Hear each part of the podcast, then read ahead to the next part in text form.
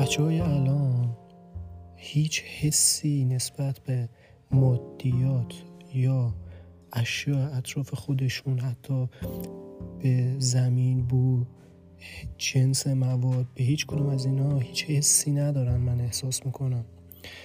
چون بچه ای که توی قبلا به دنیا می اومد یا 50 60 سال پیش به دنیا می اومد این بچه کاملا مواد رو حس می کرد منظورم چیه؟ منظورم اینه که این بچه توی روستا بزرگ شده بوده خاک رو حس می کرده بارون رو حس می کرده طبیعت رو حس می کرده با حالا گاو و گوسفند زندگی می کرده یا باباش نجار بوده.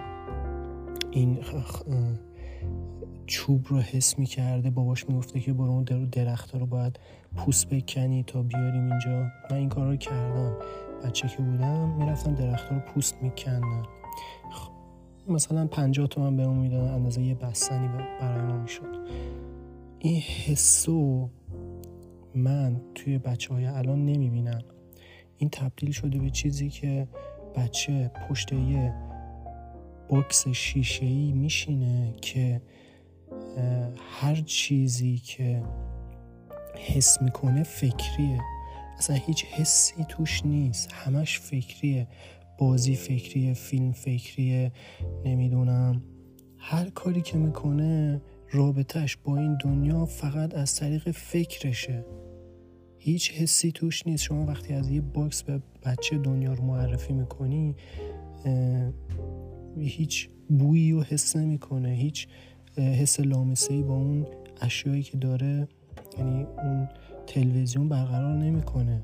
چطور می‌تونه این بچه آموزش ببینه؟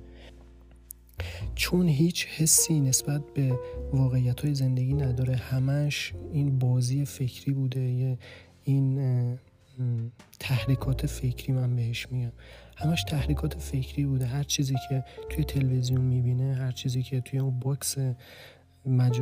box جعبه جادویی می‌بینه همه چیز تلاش فکری بوده. به خاطر همین وقتی که شروع می‌کنه یه کاری رو انجام بده با سختیاش مواجه میشه پسش می‌زنه. مثلا یه پسری رو می‌بینی که همش داره PlayStation بازی می‌کنه یا مثلا فیلم می‌بینه.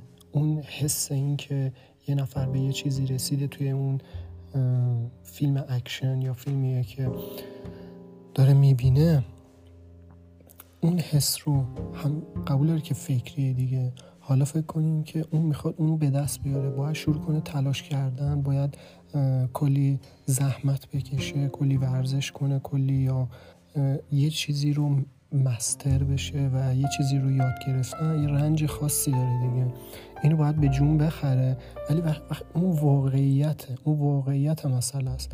اما شما بچه رو جوری بزرگ کردین که این واقعیت ها رو اصلا نچشیده از همون بچگی همش افکار و فکرش بوده که تخیل بوده. ما اینقدر تخیل رو میپرستیم. اینجا اتفاقا این نکته ایه که باید دقت کنید که این تخیل یک جایگاه خاصی داره. باید بذاری سر جاش نه اینکه بچه رو همش از نظر فکری قدرت بدی بهش ولی اصلا از نظر واقعیات توی زندگی هیچ حس و سنسی نسبت به واقعیت های زندگی نداشته باشه.